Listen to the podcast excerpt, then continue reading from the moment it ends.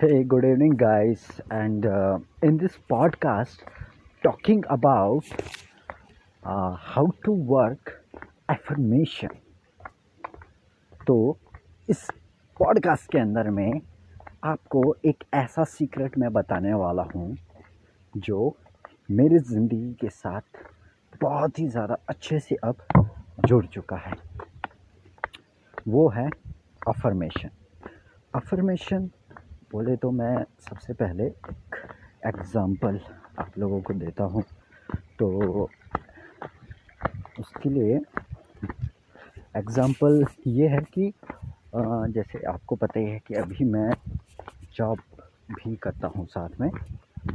तो जॉब करने के साथ साथ मेरा साइड हसल रहता है, ठीक है? पर्सनल ब्रांडिंग में and digital marketing and investment in cryptocurrency ये सारी चीज़ें मैं साइड हसल के तौर पे करता हूँ।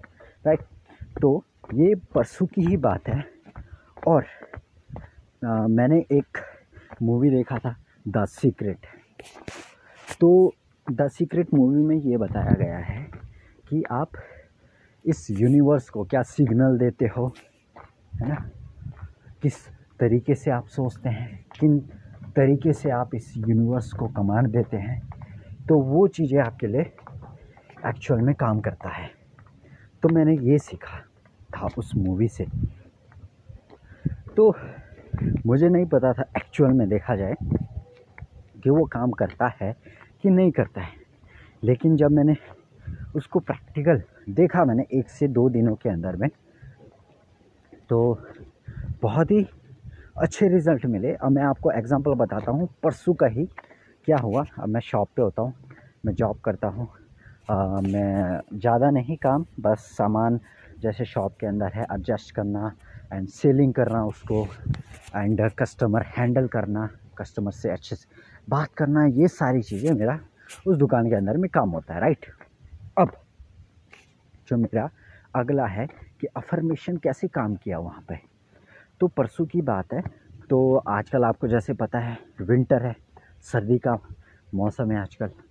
तो इस मौसम में बहुत सारे कस्टमर्स के क्या है हीटर्स वगैरह आए शॉप के अंदर में रिपेयर करने को। तो तो मेरा काम था उन हीटर्स को रिपेयर करके ठीक करके उनको कस्टमर को वापस देना। तो एक आंटी थे तो वो आई थिंक मॉर्निंग टाइम में आए उन्होंने बोला कि मेरा ये हीटर ख़राब है। जो दो रोड वाला हीटर होता है, वो वाला हीटर ख़राब है, आपने इसको ठीक करके दे देना प्लीज़ शाम तक, क्योंकि बच्चे आते हैं स्कूल से तो शाम को ठंड हो जाती है बहुत ज़्यादा, क्योंकि उनका रूम थोड़ा बैकवर्ड उसमें है तो ठंड हो जाती है। तो उन्होंने मेरे को ये चीज़ बोला तो मैंने बोला, देन ओके ये हो जाएगा शाम के पाँच बजे के बाद। ये चीज़ हुआ, देन मैंने शाम तक उनका रिपेयर भी कर दिया हो। एंड देन उसके बाद उन्होंने सोचा आंटी ने कि इसमें ज़्यादा से ज़्यादा पचास या सौ रुपये का खर्चा होगा।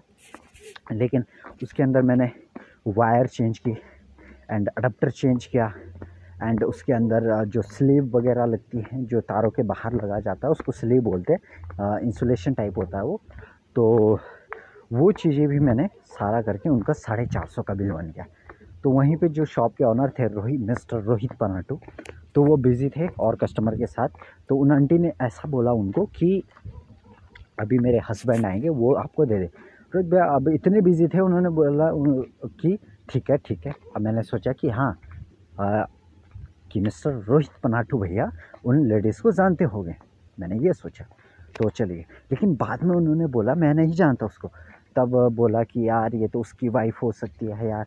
अगर वहाँ गया ना तो भाई पैसा मिलना मुश्किल हो जाएगा। साढ़े चार सौ का बिल बना था हीटर और उसकी एक्चुअल कीमत उस हीटर की पाँच से छः सौ रुपये की थी लेकिन उसका साढ़े चार सौ का बिल ही बन गया रिपेयर करने का।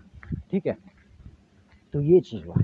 लेकिन वहीं पर मैंने उस चीज़ को किया अफर्मेशन ट्राई किया। अफर्मेशन बोले तो वहाँ पर मैंने किया कि आ, मैंने थैंक यू किया। थैंक यू कि वो आगे कैश देने को और मेरे को खुशी हुआ। मैंने वो चीज़ पहले ही महसूस कर लिया वो चीज़।